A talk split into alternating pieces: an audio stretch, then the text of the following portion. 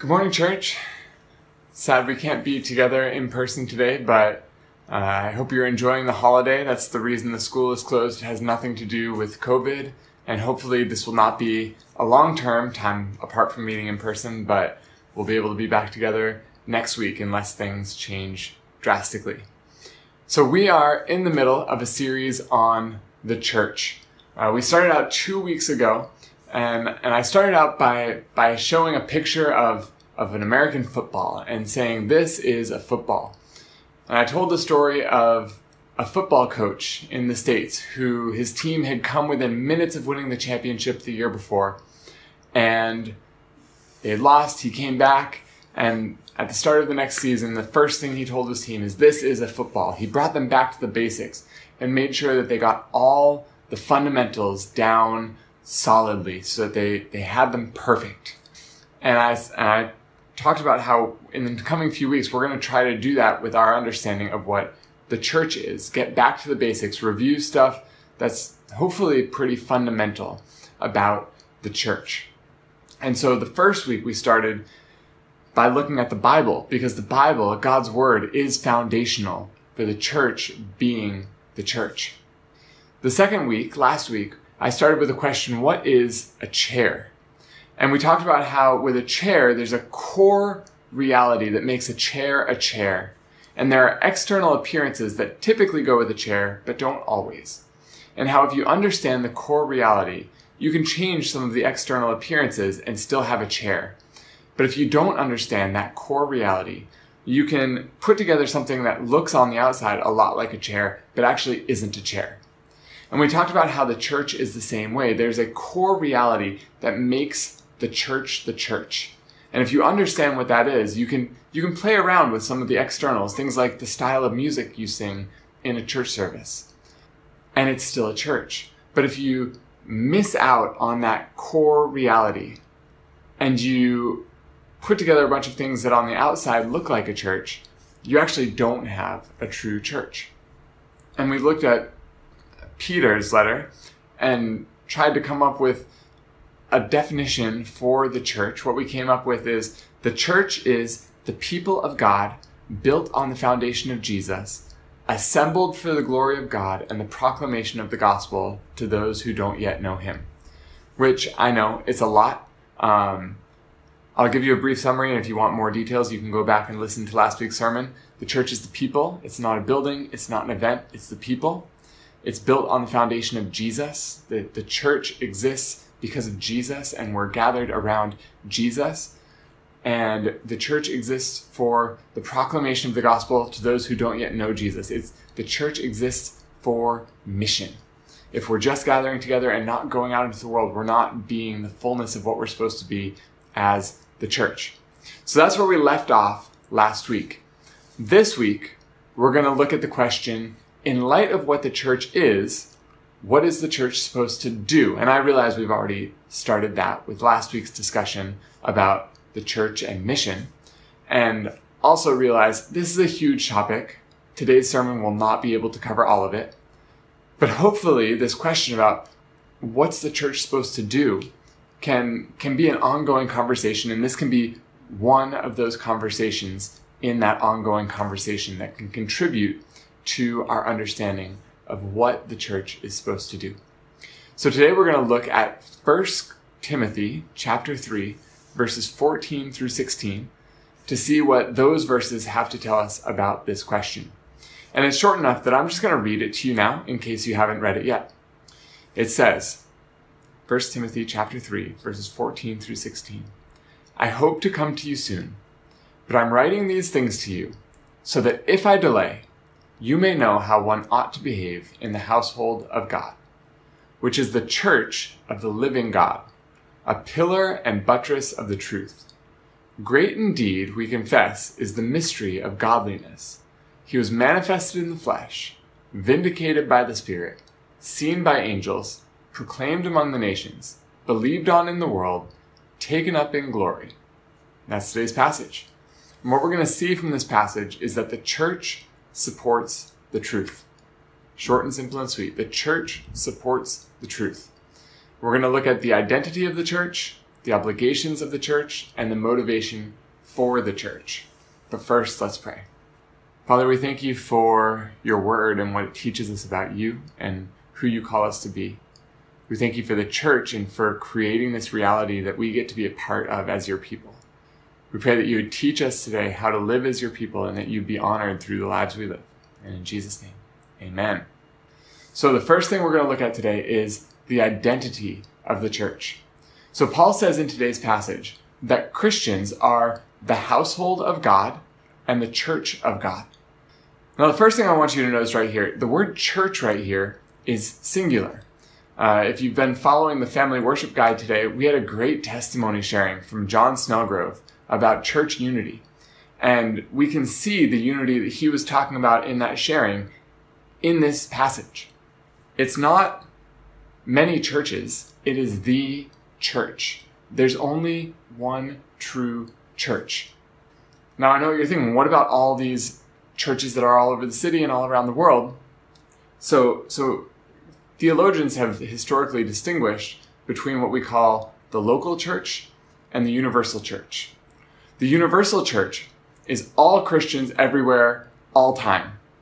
All Christians everywhere through all of time are part of this universal church.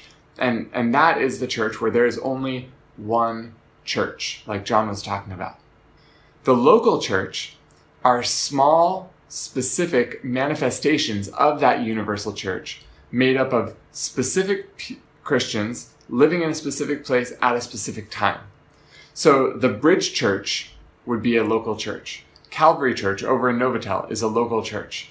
Island ECC is a local church. Um, and and there are distinct and individual local churches, but all those local churches, if they're true churches, are part of the one true universal church. And, you know, that, that's why we at the bridge see all other Bible believing churches in Hong Kong, whether they speak English or Cantonese or Mandarin or another language. We see them, if they believe the Bible, if they believe in Jesus, we see them as our partners, not our competitors. You know, if someone becomes a Christian through one of the Bridges ministries, but then they start attending a different church that teaches the Bible and loves Jesus, that's a win for us because the universal church of Jesus Christ is growing, even if that person's not part of our local church. And Paul is saying here, God has built the universal church to be a pillar and buttress of the truth. A pillar, I think we all know what pillars are, the round things that hold up roofs and buildings. A buttress is if you have like a wall and maybe the wall has a tendency to lean in a certain direction and you put a diagonal support that holds the wall up like this, that's a buttress. Uh, and so the church is to be a pillar of the truth that holds it up high for the world to see and also a buttress of the truth that supports the truth. And that's true of the universal church, but it's also true of every local church because we are manifestations of the universal church. So the bridge church is called to be, according to Paul, a pillar and a buttress of truth, of the truth. And now you may be wondering at this point, huh? The church supports the truth. I thought, you know, we talked just a couple weeks ago about the Bible and how the church is built on the foundation of God's word. Isn't the church built on the truth?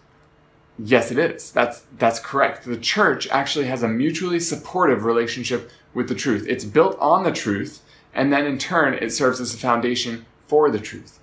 And we can see the fact that the church is built on the truth from several different Bible passages, like in John 17, 17, where Jesus says, Sanctify them in truth. Your word is truth. We see that God's word is the truth and that God's word works inside us to draw him, draw us to him. Or we see in Ephesians 2:20 where Paul talks about how the church is built on the foundations of the apostles and the prophets uh, who have been equipped and empowered by God to, to speak his truth to us. And that truth serves as a foundation for the church. The church is built on that foundation of the truth.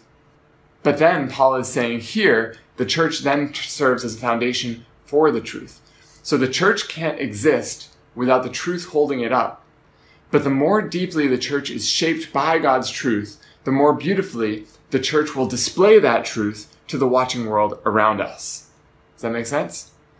The church is built on the truth, but then the church upholds and supports the truth as well. And how does the church serve as a pillar and foundation of the truth?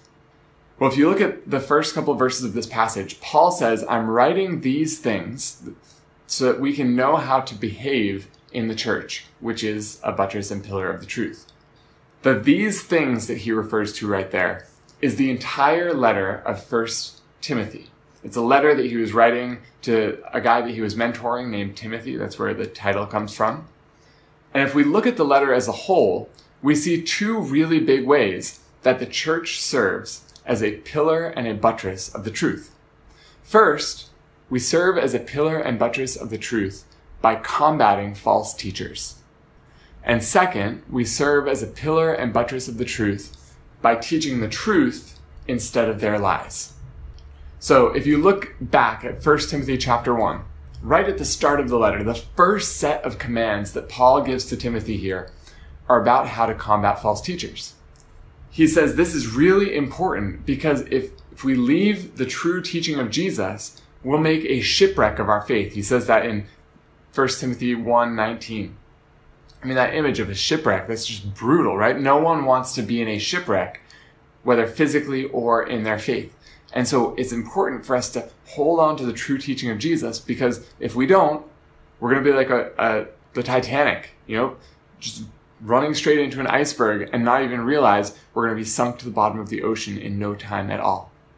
So he starts the letter with this warning about false teachers, and then he ends the letter by repeating that warning. If you look at 1 Timothy chapter 6, he says there that following false teaching leads to envy, dissension, slander, evil suspicions, and constant friction among people who follow false teaching. That's in 1 Timothy 6, 4 through 5. And then he follows up that with commands for Timothy to instead fight for the truth, because he says God's truth leads to righteousness and godliness and faith and love and steadfastness and gentleness and eternal life. That, that's drastically different outcomes for our lives based on whether we're following false teaching or God's truth. False teaching leads to envy and dissension. God's truth leads to righteousness and godliness. False teaching leads to slander and evil suspicions. God's truth leads to faith and love.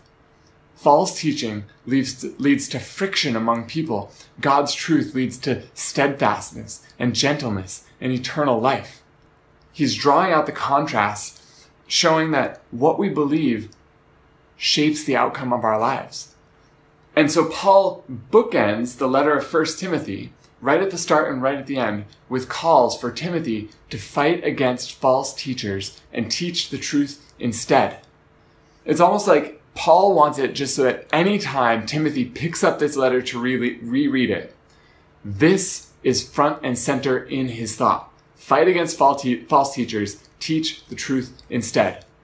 If Timothy doesn't have time to read the full thing, he just opens it up and reads the first section. What's he reading? Fight against false teachers, teach the truth instead. If he reads the whole letter, what's the last thing that's fresh on his mind as he sets it down? Fight against false teachers. Teach the truth instead.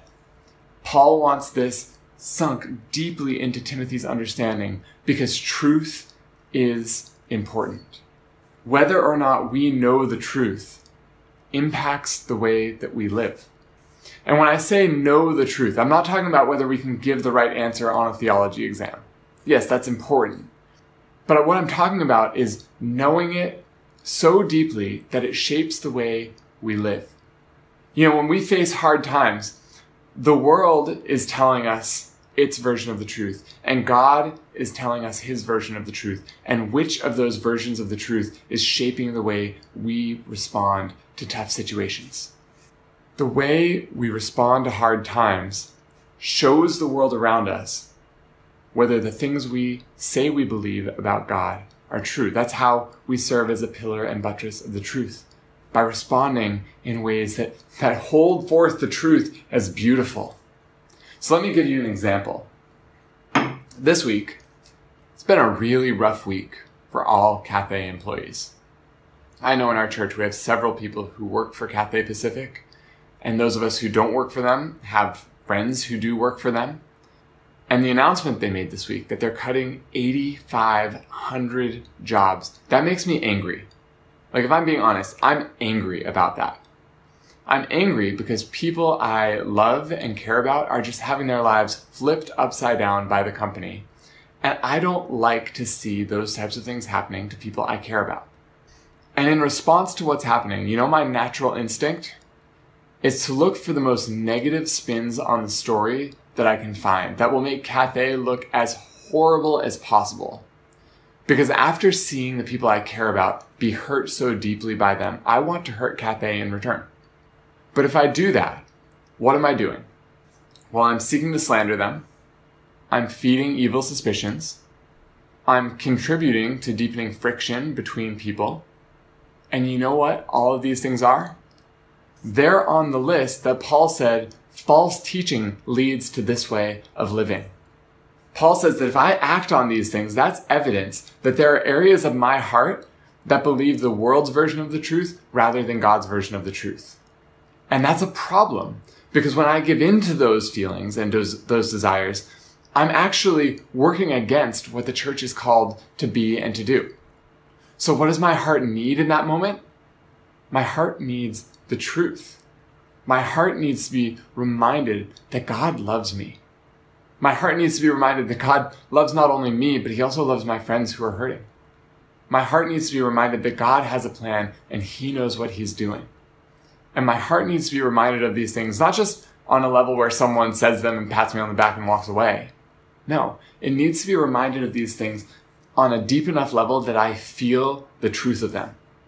And that happens, yes, through reading the Bible and through praying, but it also happens through talking to mature Christians who know me well enough that they can remind me of these things and point me back to times where I've seen them play out truly in my life and the lives of the people around me. You know, someone coming along and saying like, Eric, I know this just feels rough, but remember that situation three years ago that felt really rough? And remember how God was faithful then and worked in that situation in a far better way than you could ever have imagined because he's good and he loves you and he loves your friends and he's faithful. And when they, when they say those things to me, that's often where, where the truth finally sinks in and feels true in my heart. So this happens by the church being a family to me, the church functioning as the household of God. And as my heart is fed by God's truth, that empowers me to live in ways that hold up the truth as glorious and beautiful. That's the mutually supporting relationship I was talking about before. It happens in us individually and as a community. The more our hearts are built up and, and supported by God's truth, the more we in turn can show forth that truth as good and beautiful to the watching world around us. And as we grow, not just individually, but together in our understanding of the truth and our love for the church, we as a church family will grow in our ability to be that pillar and buttress of the truth that God calls us to be, to support the truth, to, to hold it forth to the world around us as beautiful. We'll grow in our ability to be what the church was meant to be. Being part of the church is an incredible blessing. But that blessing comes with great expectations as well. Which brings us to point number two obligations for the church. See, because of the important truths of what the church is, there's a really high calling for those of us who, who make up the church. And Paul says he's writing these things. He's writing this letter, 1 Timothy, so that you may know how one ought to behave in the church. That's in verses 14 and 15 of today's passage. And again, if you zoom out and you look at the whole letter, it has all sorts of instructions for what we're supposed to do as the people of God. We're supposed to watch out for false teachers. We're supposed to remember the gospel. We're supposed to pray. We're supposed to have proper leadership in the church. We're supposed to have God's word preached and taught properly in the church. We're supposed to live godly lives. We're supposed to interact properly with one another as God's people. There's a lot of things that we're supposed to be doing as the people of God. There's expectations for us. And in addition to everything mentioned explicitly in 1 Timothy, if you look at Ephesians and Colossians, they also talk about the importance of singing in the church, which is something we do every Sunday. And I realize 1 Timothy itself doesn't explicitly say that we should sing in the church, but most commentators think that verse 16 of today's passage is actually a hymn that was sung in the early church. Um, so there's actually an implicit expectation, even here, that the church will sing when we gather together.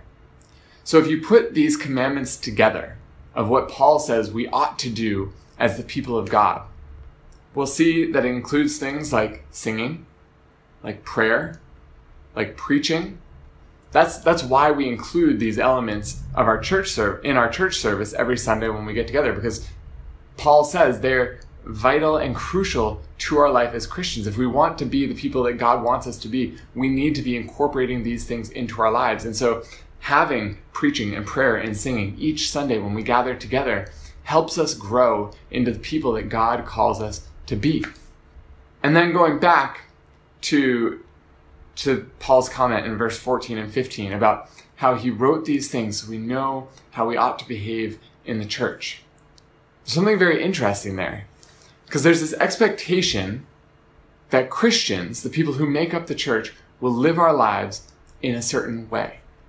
Now, to clarify, he's not saying we become Christians by living good moral lives or living in this way. The message of the gospel is that we can never live good enough lives to meet God's standard, but that God rescues us and forgives us for our sins through the death of Jesus on our behalf. He gives us as a gift what we could never earn for ourselves.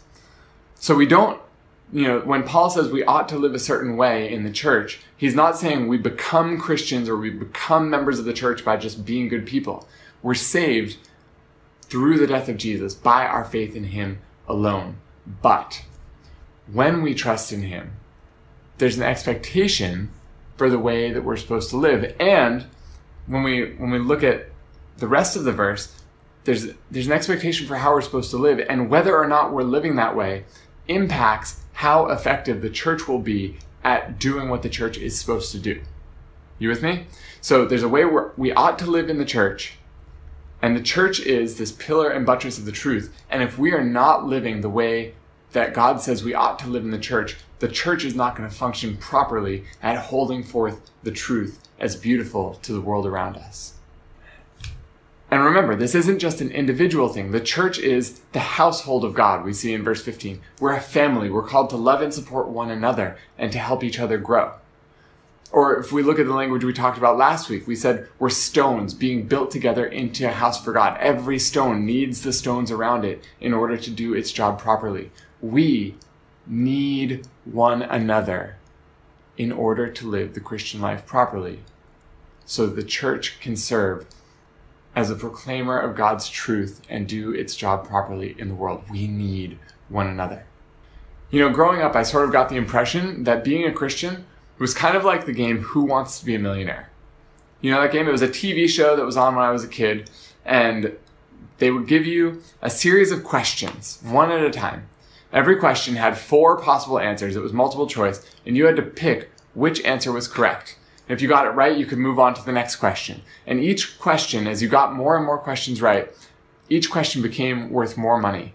And if you could get all the questions right, you got a million US dollars. If you got a question wrong, you were out. And depending on how far you got, you might get to take home some amount of money. But with Who Wants to Be a Millionaire, you're basically on your own trying to answer these questions and move the, your way up the system you know, you have three, what they call lifelines, three ways that you can get help if it's an emergency, but you can only use each of them once in the entire course of the game. And, you know, you only have a limited number of lifetime lifelines. Their power is limited, so you have to use them wisely. And growing up, I thought the Christian life was kind of like Who Wants to Be a Millionaire? Basically, I'm on my own trying to live this thing. There are people around me in the church who, if it's an emergency, I can get in touch with them, but who knows how helpful they'll actually be. And I'm probably better off just relying on myself and the force of my own will. Now, that is a terrible, terrible terrible way to try to live the Christian life. It's a way that is doomed for failure because that's not what the church is meant to be. I've learned more recently that the Christian life is probably more like football. And I know what you're thinking American football or soccer? And guess what? Either one works here. Because one of the things that American football and soccer both have in common is that your team is only as good as your worst player. In American football or in soccer, if you have a defender who cannot stop his man, the other team is going to attack that defender every time and they're just going to keep scoring and scoring and scoring. And as a team, you don't just look at that guy and say, well, you know, it's his job to stop the guy. Too bad he's not doing his job.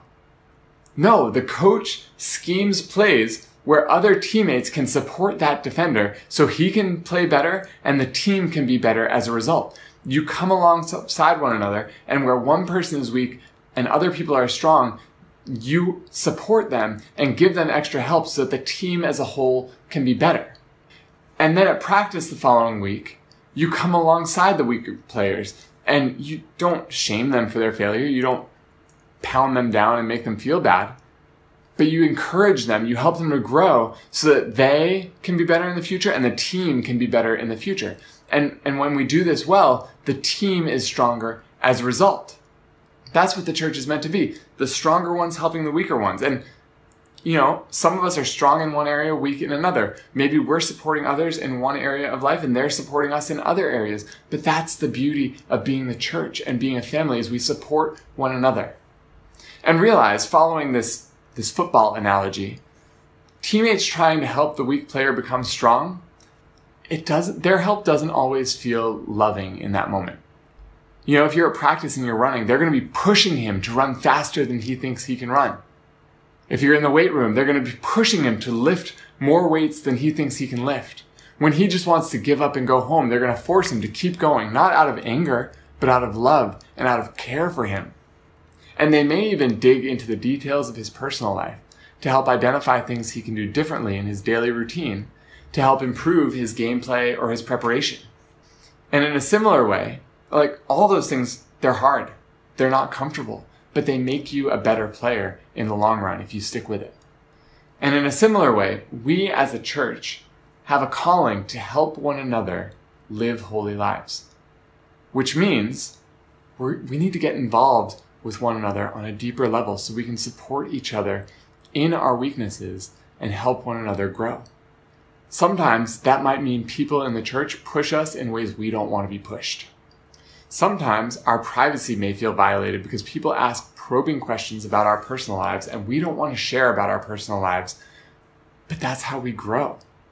And when people start probing into our personal lives, I know the temptation is to disengage from the church completely or to complain about how people at church should just mind their own business. Because let's be honest, nobody likes being asked, for example, whether or not you're looking at pornography. That's not a comfortable conversation to have for the person asking the question or the person answering the question. But statistics say that's one of the biggest areas where Satan is holding back the church from being as effective as we can possibly be at supporting God's truth. And if we're a team, and our success or failure in living out our calling as a church rests not in just how we as individuals are doing, but in how everyone around us is doing, we probably need to have those types of difficult discussions sometimes. Being part of the church means being part of God's family. It means being part of the house that God is building for Him to live in. And the way we live as individuals and as a group impacts that collective witness which means that every part of our lives, including our sexuality, is on one level the business of the entire church. God calls us to come alongside one another to live lives that are connected with one another, that are known on a deep level by one another, not lives that are just hiding and isolated. Because when we live those types of lives where we're supporting one another, that's how the church can be what it's supposed to be and can support and hold up God's truth as beautiful. But I realize that's, that's hard that's not natural for us, especially in our society. So let's look at point three, motivation for the church, and talk about where we get the strength to have that radical perspective shift on life, to move from our deeply ingrained individualism and desire for privacy to this, this openness and honesty in life and community. Because I realize our culture says freedom and privacy are precious. There's a new iPhone commercial that recently came out in America promoting how secure the iPhone is. And the commercial shows people going into public places and sharing things that Apple says should not be shared publicly. So the commercial starts with a guy yelling out to a bus full of people, I browsed eight websites for divorce attorneys today. And then through the rest of the commercial, you have, you know, someone sharing their login information for all the websites they use with strangers. Someone shares their home address with a bunch of strangers on the street. Someone starts holding up a megaphone and just shouting out their credit card number and a few other things. And then the words pop up on the screen some things shouldn't be shared. iPhone helps keep it that way. Privacy, that's iPhone. And that's the message of the world. Privacy is sacred. And what I've just been saying is that, yeah, you, you know, login info, credit card numbers, keep those private. But if you're searching for divorce attorneys online and you're part of the church, that should not be kept private. I'm not saying you need to get up front and announce it to the whole church, but if you're part of a team do your teammates who are around you know what's going on in your life so they can support you through it? So they can encourage you to grow through it. So they can point you back to Christ in the midst of it. And I realize some people probably hear this and you're just like, nope, if that's, if that's what's expected, I'm out. Asking people to sacrifice privacy for the sake of Jesus, that's a huge ask in our culture. It's counterintuitive to the cultural air that we breathe. But Paul's saying that's, that's part of what it takes for the church to live properly as the church. And if we're a pillar and buttress of the truth, or we're supposed to be, and yet we spend huge amounts of our lives trying to cover up all the uncomfortable details of our lives, there's something out of sync there. We, we as a community cannot be a pillar and buttress of the truth if we as individuals are spending our whole lives hiding from one another. And again, I'm not saying you need to share your deepest, darkest secrets with everyone.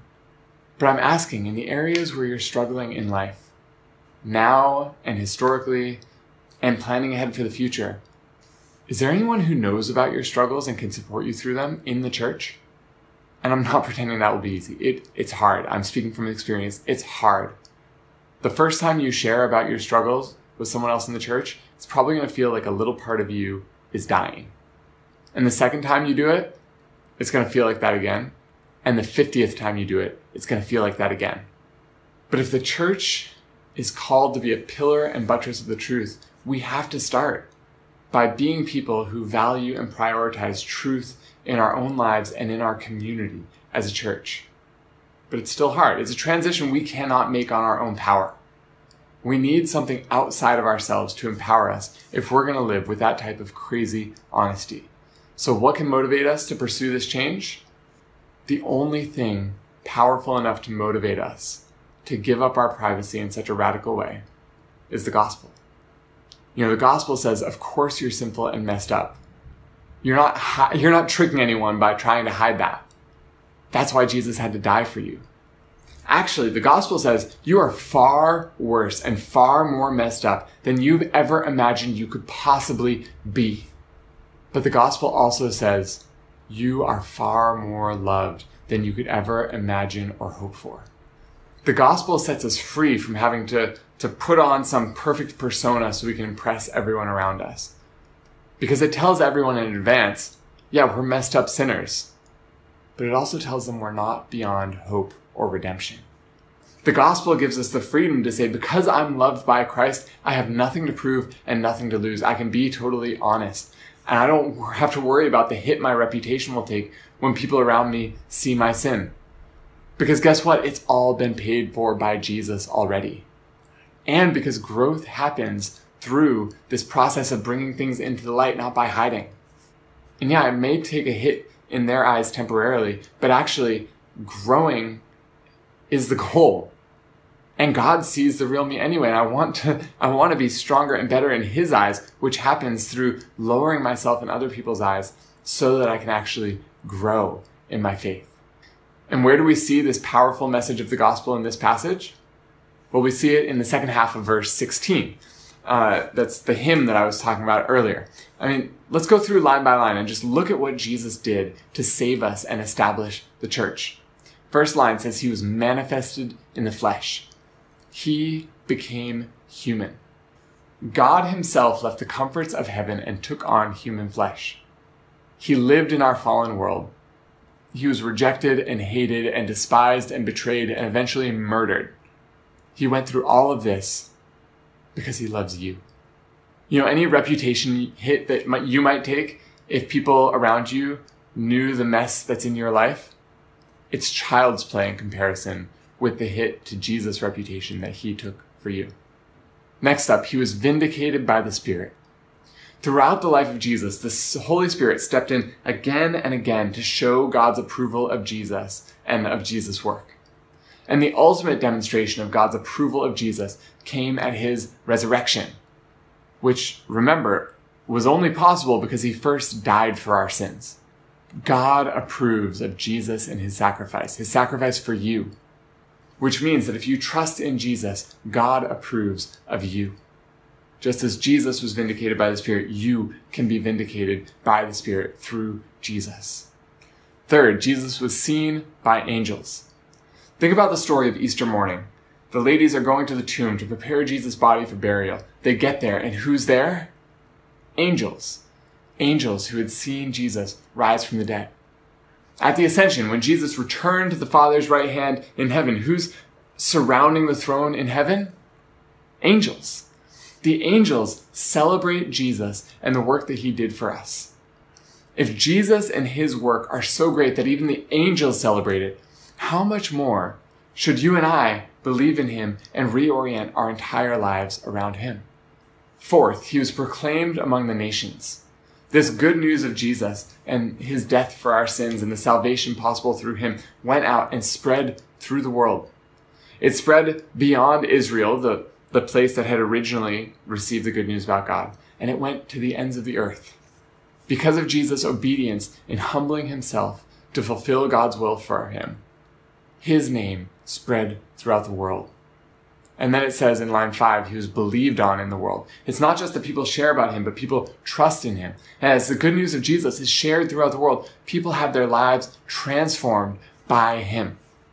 And then finally, line six, he was taken up in glory. Jesus now sits at the Father's right hand, ruling with authority over everything, over the world, over our lives, over the church. And notice the progression of the hymn. Line one starts with Jesus leaving the glory of heaven to come down to earth and become one of us. But it ends in line six with Jesus being exalted back to the Father's right hand glory. That's the pattern of the Christian life. It happens in miniature every time our sin comes into the open and, ex- and is exposed and dealt with by Jesus so that we can grow. We're lowered in the eyes of others, just like Jesus was lowered in people's eyes by leaving heaven and coming to earth. But then, because he endured that lowering, he was exalted by God. And in the same way, when we bring our sin and our issues into the open, that's when God works in us to reshape us and make us more like Him. And as that happens in not just one or two of us, but in us as a church community, as, as the bridge church, that's how God builds us up as his household into a church that can truly serve as a, as a foundation and a pillar of the truth. Remember, we don't become Christians by pulling ourselves up through our own moral effort and good works. We become Christians by trusting in the death of Jesus for our sins. And yet he calls us to a high and difficult calling as his people. That's, that's part of what is expected of us if we are going to be the church that God wants us to be. But in comparison to what Jesus went through to rescue us, what he calls us to is nothing in comparison. As the church, we are the household of God. We, not just as individuals, but as a community, are called to live in a way together that upholds God's truth and shows it as glorious to the watching world around us. And to do that, it's going to take all of us.